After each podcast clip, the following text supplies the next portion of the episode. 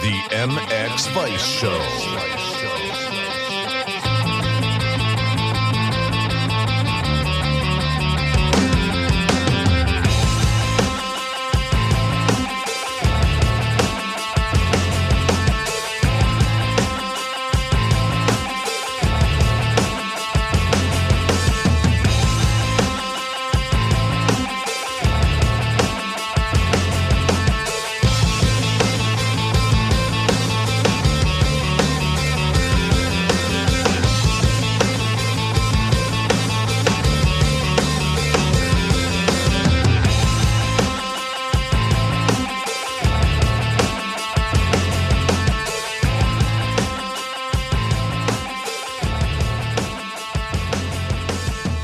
Right, everybody, welcome to episode 157 of the MX Vice Show. We have another action packed show ready for today. For this episode, we have an Aussie motocross focus show as I'm joined by exciting Aussie ace, MX2 star Reid Taylor, and Aussie industry heavy hitter Bayden Blanchette. But before we welcome the lads, I'd like to thank Parts Europe and Holeshot Motorhomes. Parts Europe distributes spare parts, accessories, and rider equipment for all motorbike segments in Europe. We support the sport tagline is fortified through the Thor and Moose house brands and their support of world elite MX riders like Prado, Langenfelder, Guadagnini, Jonas Bogers, and nine times world champion Thor ambassador Tony Cairoli. Your Parts Europe dealer has access to all the big brands for your motocross and enduro bike.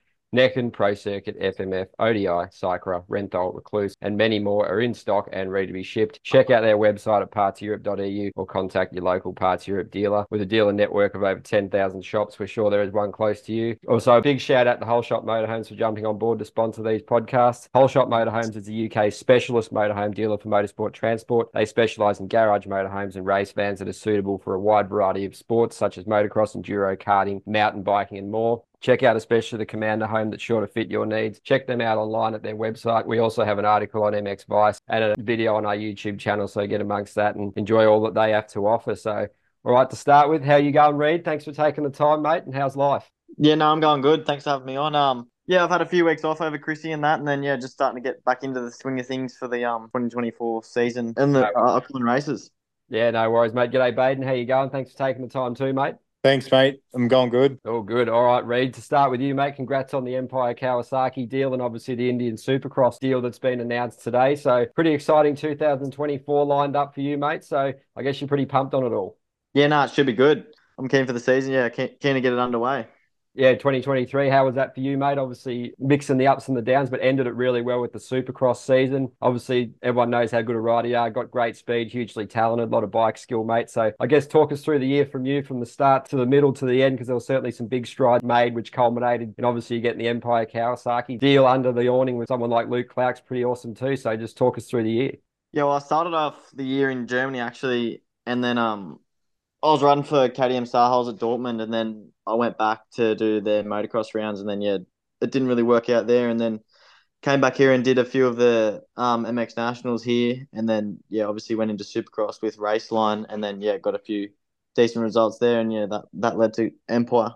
Yeah, it's pretty cool. How was working with the Raceline? Obviously, Todd Waters and the team, they're very professional crew, good platform, and you had some really good riding at Newcastle and Melbourne. So, how was that for you, mate? And how was the track at Newcastle, especially because that one certainly bit a few blokes, didn't it? It was pretty treacherous. Yeah, no, it was great working with Todd and that from Raceline. It was it was good. Um, yeah, Newcastle track was yeah, it was real slippery. I I think I crashed like three times in the heat race. It's just like as soon as you'd push a, a little bit too hard, it was yeah, it'd bite you. But um, no, it wasn't. It was a good good layout. It was just yeah, just the dirt was real slippery, and they kept watering it. So yeah, it was it was tough.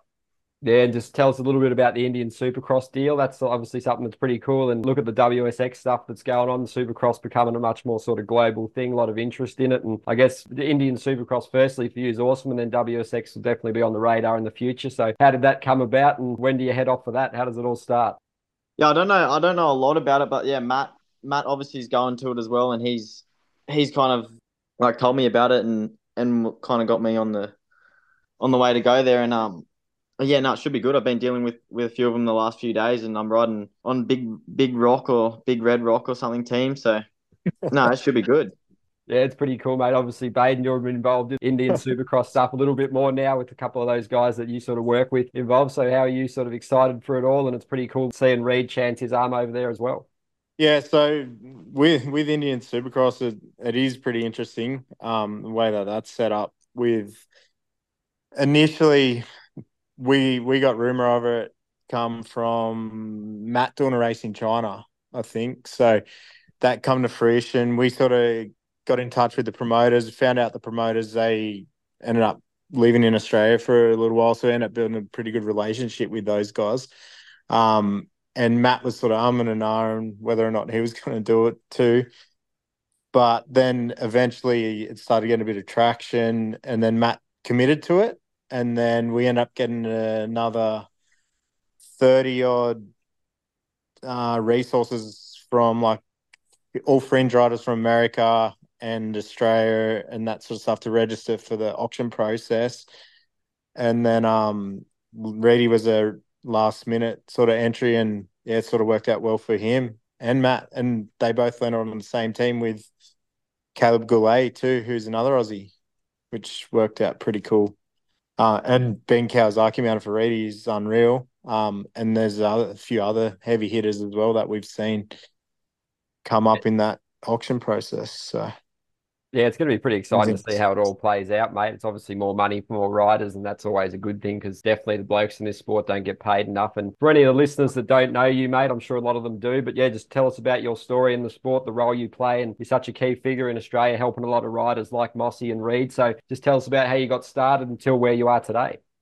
So, and it all started back in 2015. Um, where my brother started race teams, SFC Racing, with Daniel McCoy, um, and we were helping sort of like off the cusp, myself and my other brother, Ben, and um, anyway, so that that team was started as full motocross, supercross sort of team, and we wanted to inject like another rider into that program, which um, we ended up bringing in a kid called Kyle Webster, who I'm sure you know.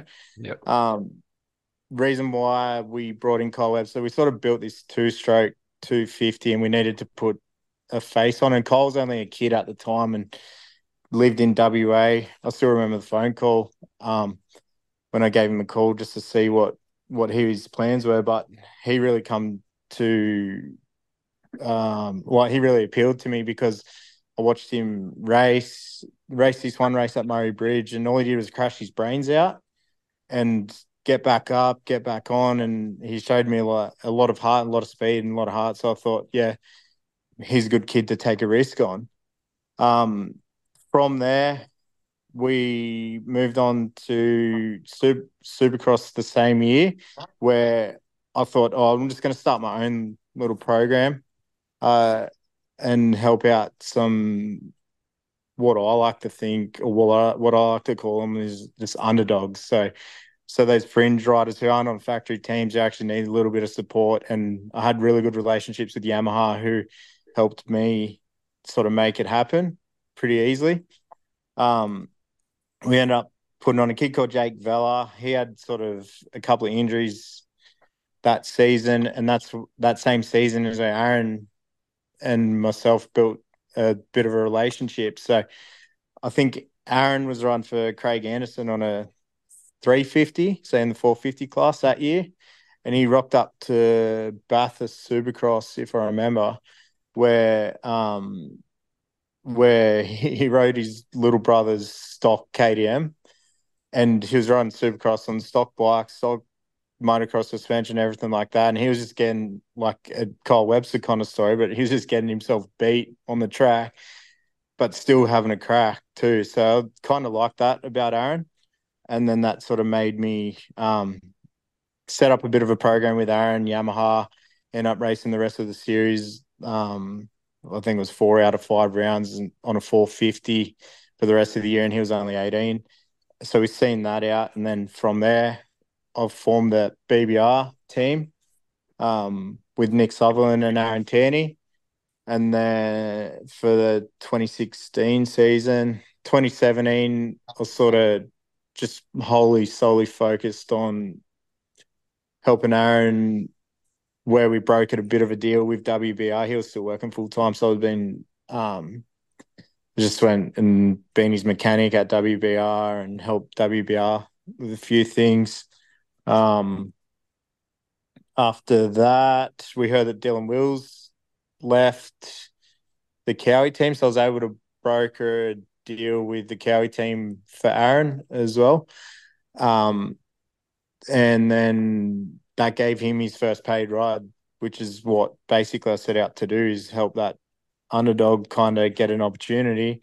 And then ever since, um, then I've sort of helped him from management point of view and trying to deal with um, deals and that sort of stuff moving forward. And that gave me a bit of time to then reset our little race team that we had. Um, we then, I think it was 20, same year, um, ended up giving the support that we initially had from Yamaha to Connor Tierney and giving Connor a crack on the 450 for the year, um, which had some good races and some bad races. And um, his season was a bit up and down where he had a few injuries and things like that, but he did full supercross season that year. And that was sort of like a bit of a throwing a cat, like a kid in with the big boys. Um, so I'm sure Connor learned a lot that year. Um, 2019 went back to 250 class with Connor. Um, and that's where like our our little team that we we've been growing um, got his first race win, and that was Wollongong Supercross. I don't think like I didn't get to make it to Wollongong Supercross because my second boy was born that weekend.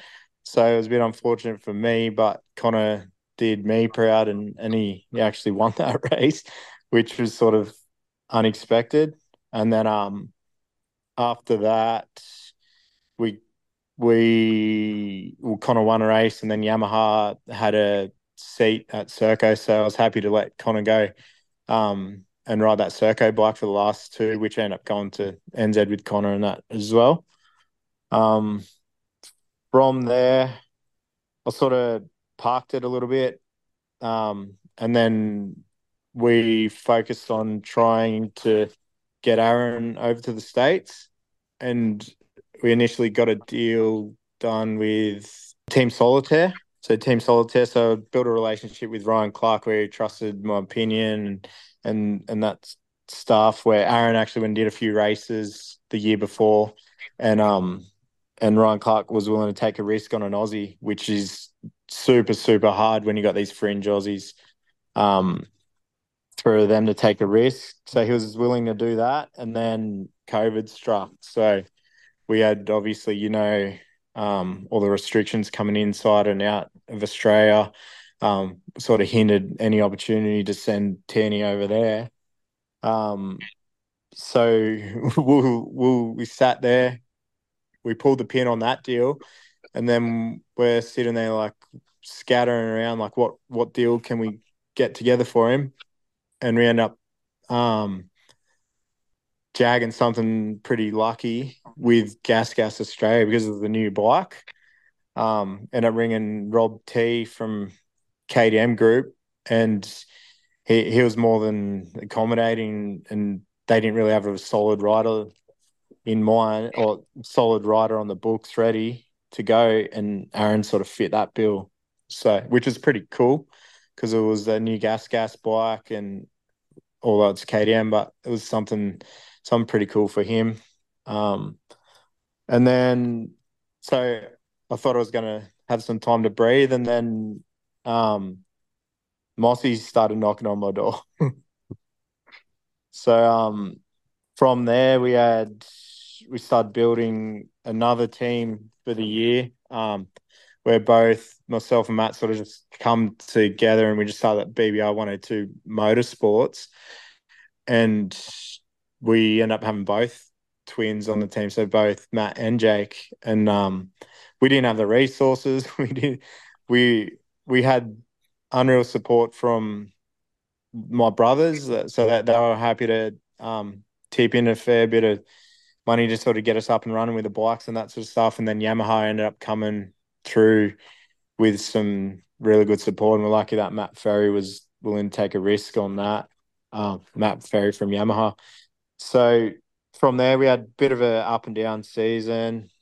Jake um, hurt himself a lot, and then with Matt, he had sort of a bit of an up and down sort of roller coaster season that year. Started off bad, ended up getting a podium. Um, ended up getting a podium at Maitland that year, and I think was 2021 uh season when Supercross didn't go ahead. I think Yeah. so. Yeah, I think so. Yeah. So anyway, rode, rode Supercross off that year, and then the next year we just wholly solely focused on Matt, which was like sort of a breakout year for us. Um, where we focused on Matt for MX only. Then World Supercross started to get a lot of traction, and we end up getting a deal over the line with Bud Racing, which was pretty cool because of obviously um everything Matt had been through in the past. Uh, it was a hard sell and Stefan from Bud Racing, he he's an unreal guy. Um, where he he basically said to me, he goes, I've watched Matt grow up, like race his career. I'm willing to take a risk on him, um, for World Supercross, and let's do it. And then um, which that that was pretty cool. So we end up parking the Supercross no, no, the rest of the motocross in Australia, so we can concentrate on um, Supercross with Bud Racing, and then we ended up putting like getting some support, like some help here from Stefan because Kawasaki Australia they didn't want to help Matt at the time through the resourcing who who had control over the management. Um, wasn't the biggest fan at the time, but end of the day, Stefan stepped up. He ended up buying bikes in Australia for Matt. Um, and we ended up working together to sort of go through some preparation for Supercross. He went over and done some preseason races before World Supercross. Um, World Supercross started off pretty hairy for him, but he did pretty good.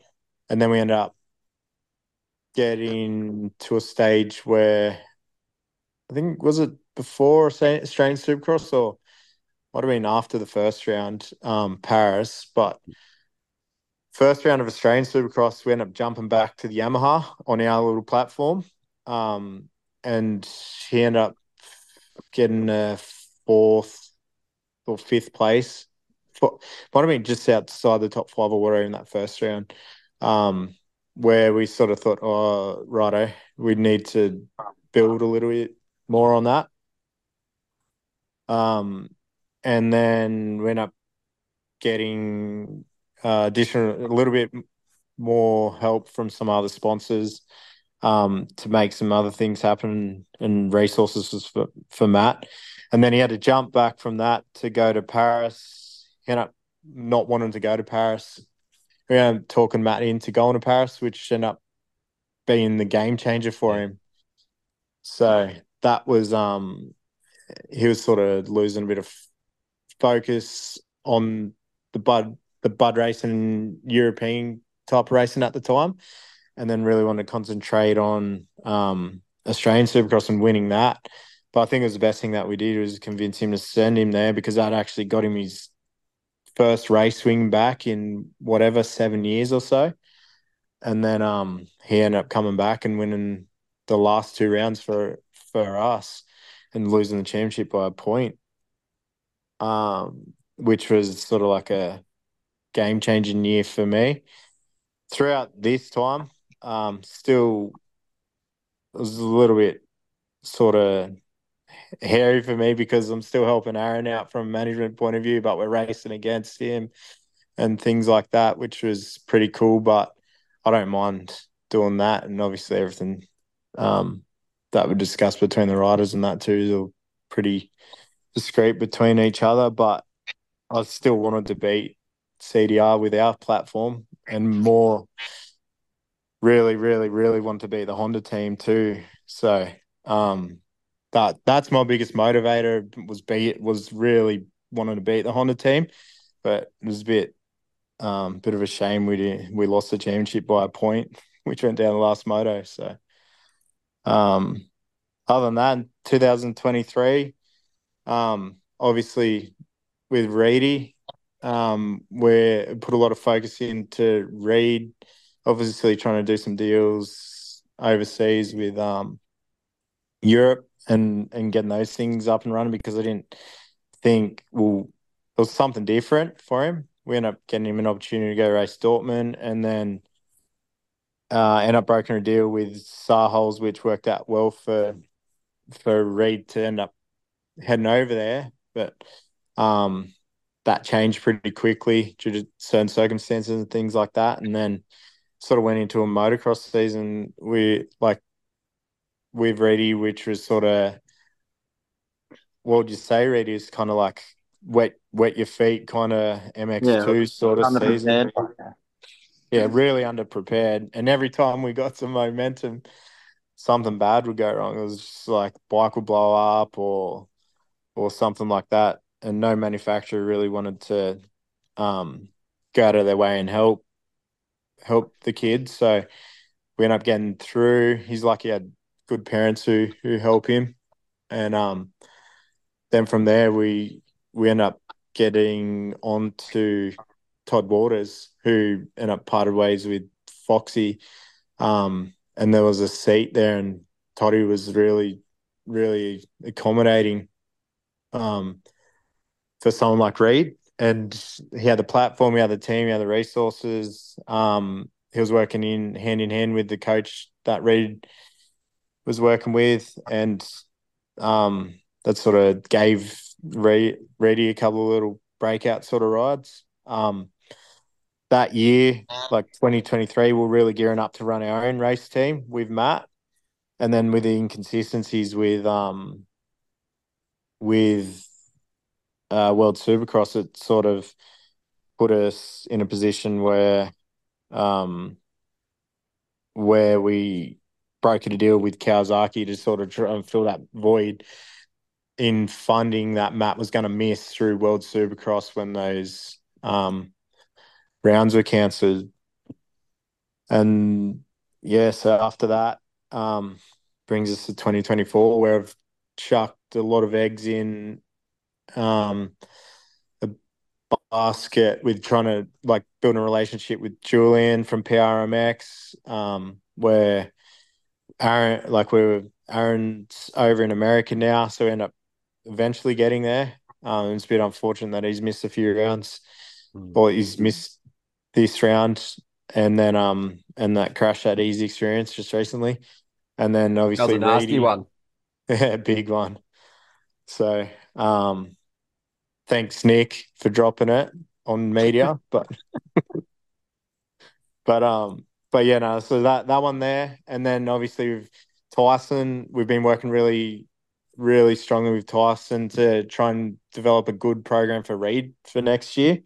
Um, and obviously Luke's gone to Kawasaki as well, and then they've got they've got arguably one of the best mechanics in Australia, um, running running their platform. So I think um, getting a bit of an alignment with that team and and people that I like, and then obviously Matt Run from last year. Um, it's sort of yeah, and the pretty accommodating team. It sort of was a no brainer to try and get ready on get ready on that team. So um, and he basically gave some solid results at the end of last year and sort of evidence that he's there to stay and he's going to be a contender. And um, yeah, so 2024 looks like a lot of green bikes in my life at the moment. So that that's what we're we're doing. Yeah, that's so cool, mate. And obviously for you, Reid, for any of the listeners that don't know you, mate, just give us a little rundown of your career, mate, where it started, how you got into motocross, sort of the key influences. Obviously, Bayden's been key, but sort of what are the major milestones and achievements? And I guess you must be so grateful for someone like Bayden's support as well. Yeah, for sure. Um, yeah, my dad rode, and then and then his dad rode, so yeah, I kind of got into it into it that way, and then yeah, I've I've been doing it since I was yeah really young, but um, yeah, I've raced um I raced heaps when I was yeah 65 to 85. I was on the junior husky team when I was I think I was 12 to 15 maybe, and then I had a um a pretty big head injury and I was out for I think I was out for like a year and a half, and um and then I ended up coming back to racing and then yeah did a few junior Aussies and did did pretty well at them, and then um and then obviously yeah, I went I was about 16 and went to go I went to race MX3 and then yeah obviously the um COVID hit. So um yeah, missed a few years there, and then yeah, I just just jumped straight into MX two and and yeah, just going from there. Yeah, I've, I've been in, in MX two for like two years now, but yeah, I haven't I haven't done a great deal of racing. I've kind of yeah been taking it a bit easy, but yeah, I'm all in now, and yeah. Yeah, it's going to be a good 22, mate. Obviously, is the aim to sort of get in that top three every week in the MX2. Obviously, the big heavy hitters, a couple of them have vacated the class and moved up. So you'll be up against the guys like Connolly, Ferguson, Minier, Bud, Barham, Andrew. So you'll back yourself to be in that top three, top five every week, won't you? And I guess that's the aim. Yeah, 100%. Yeah. Yeah, you know, those guys sort of, who do you think shaping up as the top contender at this point? Would you say probably Ferguson and Connolly and Minier or, you know, Bud? You don't know. On the new bike, Barham's always good and Andrews announced a new deal, sort of a refresh deal there. So, mate, who are the major guys do you reckon will be the toughest to beat? Yeah, probably a few of them. Yeah, I, I don't know. Uh, you don't really know. Any any of them can can do well each weekend. So, yeah, we'll just bring best we got and, yeah, see how we go. Yeah, mate, it's been good to see. And obviously, Bayden, what are your expectations and what do you see in Reid? Obviously, a super talented rider. So, what do you think for him, mate? You reckon he's well and truly capable of those podiums every week? And how does he sort of, how do you guys deal with a bit of criticism you've copped in recent times, mate? The like, I'm a big believer in Reidy. I've watched him ride since he's a little kid, right? And obviously, when he hasn't been racing, he's back on the bike after that injury and things like that. So, I, I see a lot with him. Um, and I see him do a lot of good things and a lot of bad things too. So I I know how how good he can be, and I wouldn't put my time into someone who I don't think can win, to be totally honest, and or or help be that top three guy. You know what I mean? So um, I see a lot of I see it, it like a like history repeating itself a little bit with a with an Aaron kind of scenario, but um, but yeah, sort of like from all different angles. Um, so yeah, I, I expect him to win, eh? To be totally honest. Yeah, mate, absolutely. That should be the aim for sure, given Ooh. the talent and just like your future aims, Reid, are they to go to American Supercross to obviously do WSX? Is that sort of more the pathway you prefer to do that than the GPs? Obviously, the age rule doesn't really help for anyone on the 250, but is that the way you'd sort of like to go Supercross only, or you happy to do everything? Yeah, no, I'd I'd prefer to do Supercross only. I, I like to, yeah, I, I like the idea of the new world Supercross and, and things like that. That's sick how you get to travel around and, and like you you're based from where you know what I mean, where you live, and yeah, get to go travel the world and race Supercross. So that that's like yeah, an ideal dream, really. Yeah, it must be pretty cool. And obviously, you're right into the Supercross, and it would probably be a good motivation with the Lawrence brothers, obviously Tanti over there, and even guys like Olander and Whiteman having a crack this weekend in America, Stapleton. So that's probably a pretty cool source of uh, motivation to you, mate. And it's pretty cool to see him having a crack. Yeah, no, it's good. Yeah, so yeah, any sort of key takeaways from there, mate? You race some of those guys, obviously, and the key steps for you getting to the next level is just fitness, confidence, staying healthy, isn't it? Yeah, hundred percent. Yeah, no, it's good to see the boys having a crack. I think like if if you look at it, Ed, like with what Adam Stormy World Supercross, and you look at the the other Supercrosses like India and Australia and America and that sort of stuff, like you're crazy not to want to have a Supercross only sort of focus for the future.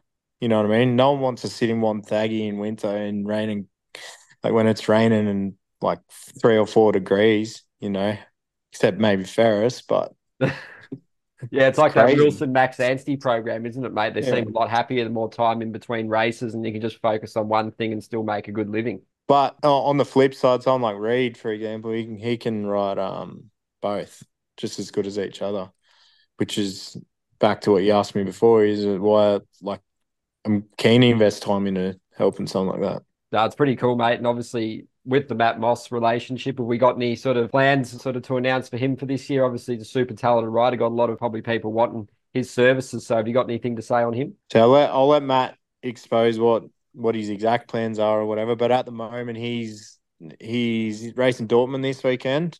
Yep. Um, and then he's sort of like in a in like a supercross only sort of focus sort of environment. But yeah, he's racing Dortmund this weekend unfortunately we weren't able to get a ride for radio over there just due to late circumstances and, and things like that. But um, race Dortmund, then he'll do the Indian Supercrosses, and then he had some AMA opportunities and things like that. But whether or not that they come to fruition or however that pans out in the future, we don't know. But then he'll focus on obviously World Supercross and Australian Supercross. But we don't know what bike yet, we don't know how that's going to look. But I'm guessing that's going to unfold um, pretty quickly once World Supercross start to announce their calendars. Because once they do that, then we can sort of focus on what strategy we take. Yeah, that's pretty cool, mate. And obviously, just for Reid this weekend, racing in Coffs Harbour, mate. Obviously, it's going to be cool to have a crack. It's the first ride of the year, mate. There's a bit of prize money on the line there, so it should be good. So anyone that's sort of around the Coffs Harbour area, come and check it out, isn't it?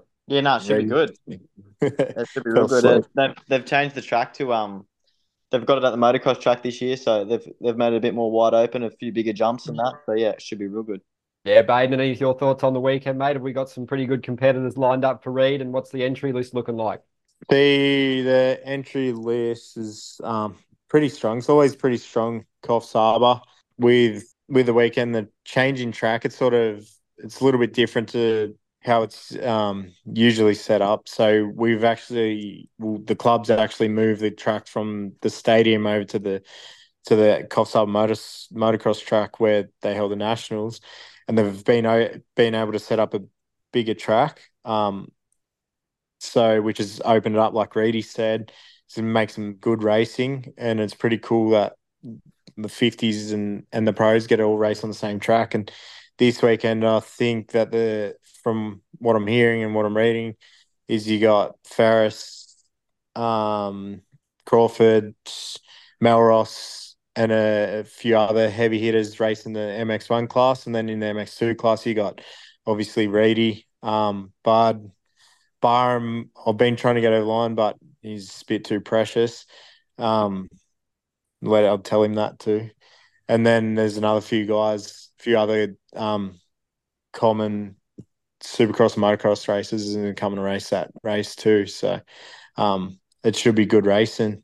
I know Reidy will want to win win at home too. So yeah, there should be some cool stuff there. And obviously, Jay from Hostile, who I've had a chat to recently, will be there. So, yeah, he's a legend. So, it'll be good for the fans to go and check out all that gear too, which you have a pretty key role in helping him too, don't you? Yeah. So, I help a few people, to be honest. But with J- with Jay, it's sort of just helping him from a marketing kind of strategy. Um, we had the platform with the race team, obviously, the relationship with Matt, um, and then Reidy, obviously, coming up. He, he, he was a good sort of key to key for Jay and his marketing, and then helping him with content. Um, help Jay with some other stuff in behind the scenes too, sort of like strategies, like in the integration of kids gear and things like that too. Basically just like helping him out as a friend, to be totally honest. Um, but it's good to see his brand grow from from day one to now. Um, and it's pretty quite impressive, I, I think it's a good style. It's good tech, uh, like sort of unique kind of mm. style, and it's actually good equipment, good gear. My little boys run it, um, and yeah, it's really really good, and it's really good to watch him grow. So. Yeah, mate, all the hard work's paying off, and he sent our test rider Brad over in the UK some gear to test. So we'll be running the test on that when the weather. Did he send you some? Oh, not me personally. I don't ride these days, mate. But yeah, the uh, yeah, too old and not enough cash, mate, with the house renovations and whatnot, working a couple of jobs, mate. But yeah, it looks awesome, that's for sure. We'll be running some test stuff on there for Tell sure. You need some gloves for mountain biking or something. Yeah, yeah, something like that, mate. Yeah, no, that's all cool, isn't it? It's very much different, and yeah, it's cool for the. It's obviously a pretty hard thing to break into gear with. It's pretty saturated market, but it's pretty awesome that he's having a crack, mate. And hopefully, you know, the aim is one day to do it as full time as possible, which would be pretty awesome to see, mate. And from your position, what are the sort of keys to your success and building these relationships, mate? I guess being honest and just genuine and trustworthy because you've obviously know so many people and have got long lasting relationships. So is that the sort of keys for you, mate? Yeah, I think it's just doing what you say you're going to do, really. Um, oh, that's what I like to, that's one of my sort of qualities in life that I sort of strive by. But, um, then just sticking to what, what you say you're going to do. So, and I've learned like for Jay, for example, with his business, I've learned from what I see from other businesses and being like a sponge and sort of absorbing some things or or something like will stand out and I think like obviously think it's a pretty good idea with the with the sort of management kind of um network that have sort of built across the world um sort of that that there. I've sort of just try to work really on relationships, and again, doing what I say I'm going to do. Um, but both ways though. So for the rider and the and the team too, which sometimes gets pretty hard. But um, but yeah, sort of work on trying to do that. To be totally honest, and be like I said, credible and honest. Yeah, that's the sort of best way to make strides, mate. And just to the racing for you, Reid, what's your thoughts on the state of the series in Australia? Happy with the amount of rounds, or you, all the blokes probably want to see more supercross rounds for a starter, and those gaps in the schedule can be a bit of a killer having like a mini preseason, like there was almost two months between rounds at one point in the motocross. So, how do you handle all that, mate? And would you like to see some more rounds in specific tracks? Yeah, no, the tracks are pretty good this year. It, look, it looks good. Um, I think, yeah, I'm pretty sure that they're pretty spread out again. Like there's I think in between round four and five is like a ten week gap, which is pretty crazy. But um, yeah, the, the like the the word is that they have more Supercross rounds, which is good. So yeah, that should be real good. Yeah, have you got a preference? Obviously, you prefer the Supercross, mate, but like Bayden was saying, pretty handy outdoors. Yeah, no, I do. I do like Supercross. It's good, but um, yeah, I'm, I'm either or. It's it's both fun, so it's good. And you have no issues finding tracks or any getting quality surfaces to train on, mate, around where you are. Oh yeah, it is a bit of a struggle. There's not there's not a great deal of like people and riders or tracks around here, but um yeah, we, we do do what we we have to. Yeah, and on to you, Bayden. Your thoughts on the state of play in Aussie Moto? Obviously, everyone wants more rounds and less gaps in between the schedule. It's obviously a logistical nightmare because when you look at it, the sport's just not that big compared to a lot of other options in Australia, and you know they do the best they can. So, what would you like to see, mate? And I guess do you feel it's in a strong place, needs improvement, or in a weak position? Oh, I'm sitting on the fence. It's it's kind of strong and kind of weak, to be totally honest. I think um obviously the the side effect that the industry's absorbed from the backside of um COVID is starting to starting to come back. So obviously, like kids like Reid, for example, he he he missed out on a whole MX3 opportunity because of that COVID sort of scenario. So those sorts of riders, they probably dropped a few. Um, and then they're obviously coming in. The the gates have been pretty good, and the series is run. what is it, eight or ten rounds this year? Um, yeah, a few. I think there's a double header. Cut. Yeah, there's so there's a couple of back to backs. I reckon they don't race enough, to be totally honest. Mm. It's and what I don't like about the Australian Motocross Series is it's built around like Motorcycling Australia have taken control of it, and the, they sort of build their Australian series around their other commitments. So like your off road series and your road bike and superbike sort of racing. So then that that calendar does get spread out. Um, I think more racing more frequently would be more beneficial for the riders um, from a financial standpoint, but then from a team running standpoint, it would cost double, you know. So with the way Australia is, and I heard Craig Dack say, and I agree with him. It's it's sort of like it's sort of like between amateur and professional our level. So, um, it probably stacks up to where where where that sits. I think. Yeah, they've got a pretty solid TV package together when you look at a lot of other domestic championships in Europe. So that side of things pretty cool, the coverage in terms of that. But and obviously you look at the entry list and there's just like from MX1, for example, Ferris Beaton, Webster, Clout, Waters, Todd, Crawford, Gibbs, Duffy said he might do a privateer. Metcalf still going. Evans. There's so many guys out there, isn't there, mate? So the actual racing side in that MX1 class and the younger guys in MX2, there's so much talent. And I guess it doesn't really prepare them well if you want to do a supercross season or an SMX season of 31 rounds when you might be only doing 10 to 12 in Australia. So it's a massive leap when those Aussies go over, isn't it? That's it. Yeah, for sure. But like with the, like you said, like, um, it's a very stacked field, and you got Wilson like Wilson Todd and those guys too. So, um, yeah, I think I think next year's MX1 racing is going to be really good. I'd love to see Aaron in the mix as well, but then uh, I like seeing him in the states too. And I think MX1 and then the injection of the new kids like Reid, Ryder Kingsford, um, Campbell Williams, and those guys actually in that MX2 class. The racing's going to be really good with, with racing Noah and the Kiwi guy, whatever his name is, and, and things like yeah, that guy racing those guys.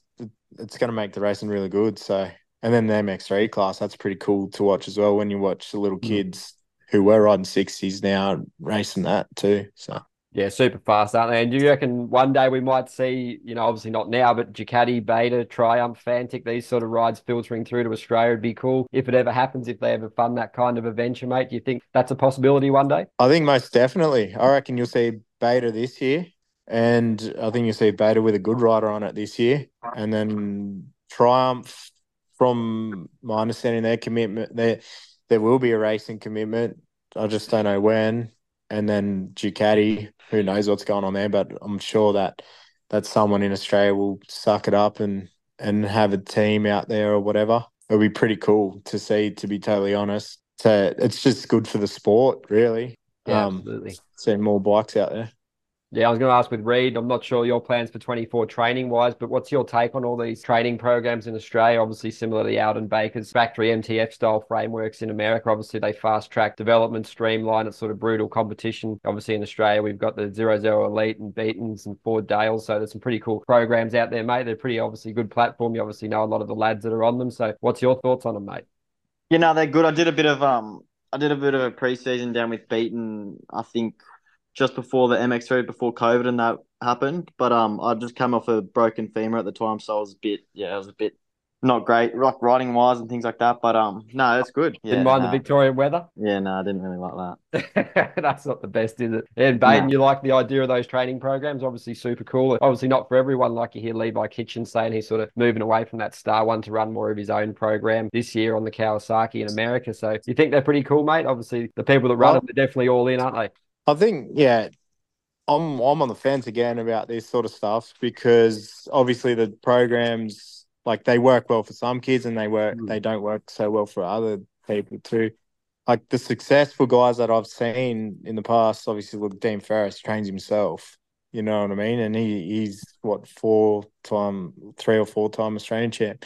Um Marmonts, they always had their bro like their brother, so a bit of a sparring partner, and then Mossy pretty much train trained himself too. Um, so there's massive change in the industry at the moment. It is it is sort of like um appealing to get these young kids on those programs because there's opportunity for them to sort of test themselves against each other. Um, and some of the programs I believe are better than the other programs. Um, but I I've also been over to Club MX too, and I've seen how that's operated. Um, Reidy's Reidy's obviously spent a little bit of time at Club MX, but the the Australian programs are nowhere near that program. It's just obviously purely because of the facility, but um, there's a few other things that, that the American programs I see do a lot better than Australian ones, and that's purely because of um, the reliance on public tracks and private tracks and and trying to develop a program with consultants like your trainers and and your physios and things like that. So it will be cool once once one of those sort of facilities gets established in Australia to see how that unfolds and, and that too. So Yeah, it's pretty cool. And a couple more before we let you blokes go. Obviously, Bayden, you plan on doing a bit of traveling this year, mate, overseas. You got some GPs or some supercross lined up in the future, and maybe even the nations in the UK, which would be pretty awesome. The Lawrence brothers and one other. You can sort of take your pick. Ferris, Beaton, you know, plenty of talent in Australian motocross at the moment. It'd be great to finally get that win, wouldn't it? Yeah, for sure. It'll be I, I think they're in a good position to do so. I know that I've heard some rumors on how they're gonna um sort of attack it, but uh, from a training perspective, which sounds pretty cool. Um, but yeah, I'll, I'll do some traveling. Looks like I might go to India, and then um, obviously try to get to the states and things like that, and check out what Aaron's doing and and stuff like that to sort of experience that and yeah, sort of get get around a bit. So that'll be pretty cool. Yeah, mate, it's going to be a good year. Should be a good year for Aussie motocross. And for you, Reid, just sort of tell the fans sort of any final thoughts from you and where can people follow you and check out all your stuff on social media and follow your story. Yeah, um, yeah, I'm obviously on Instagram and, and things like that. But um, Reid underscore Taylor twenty four. Good man. Cheers for taking the time. And any final words for you, Bayden? And just, yeah, we look forward to seeing Reid do great things this year, don't we? Yeah, I'm looking forward to seeing Reidy have a go, have a good, decent crack, and um, and the other boys too. So Matt and Aaron, once he gets healthy, and and that Empire team get to the top. So that that's all going to be pretty cool.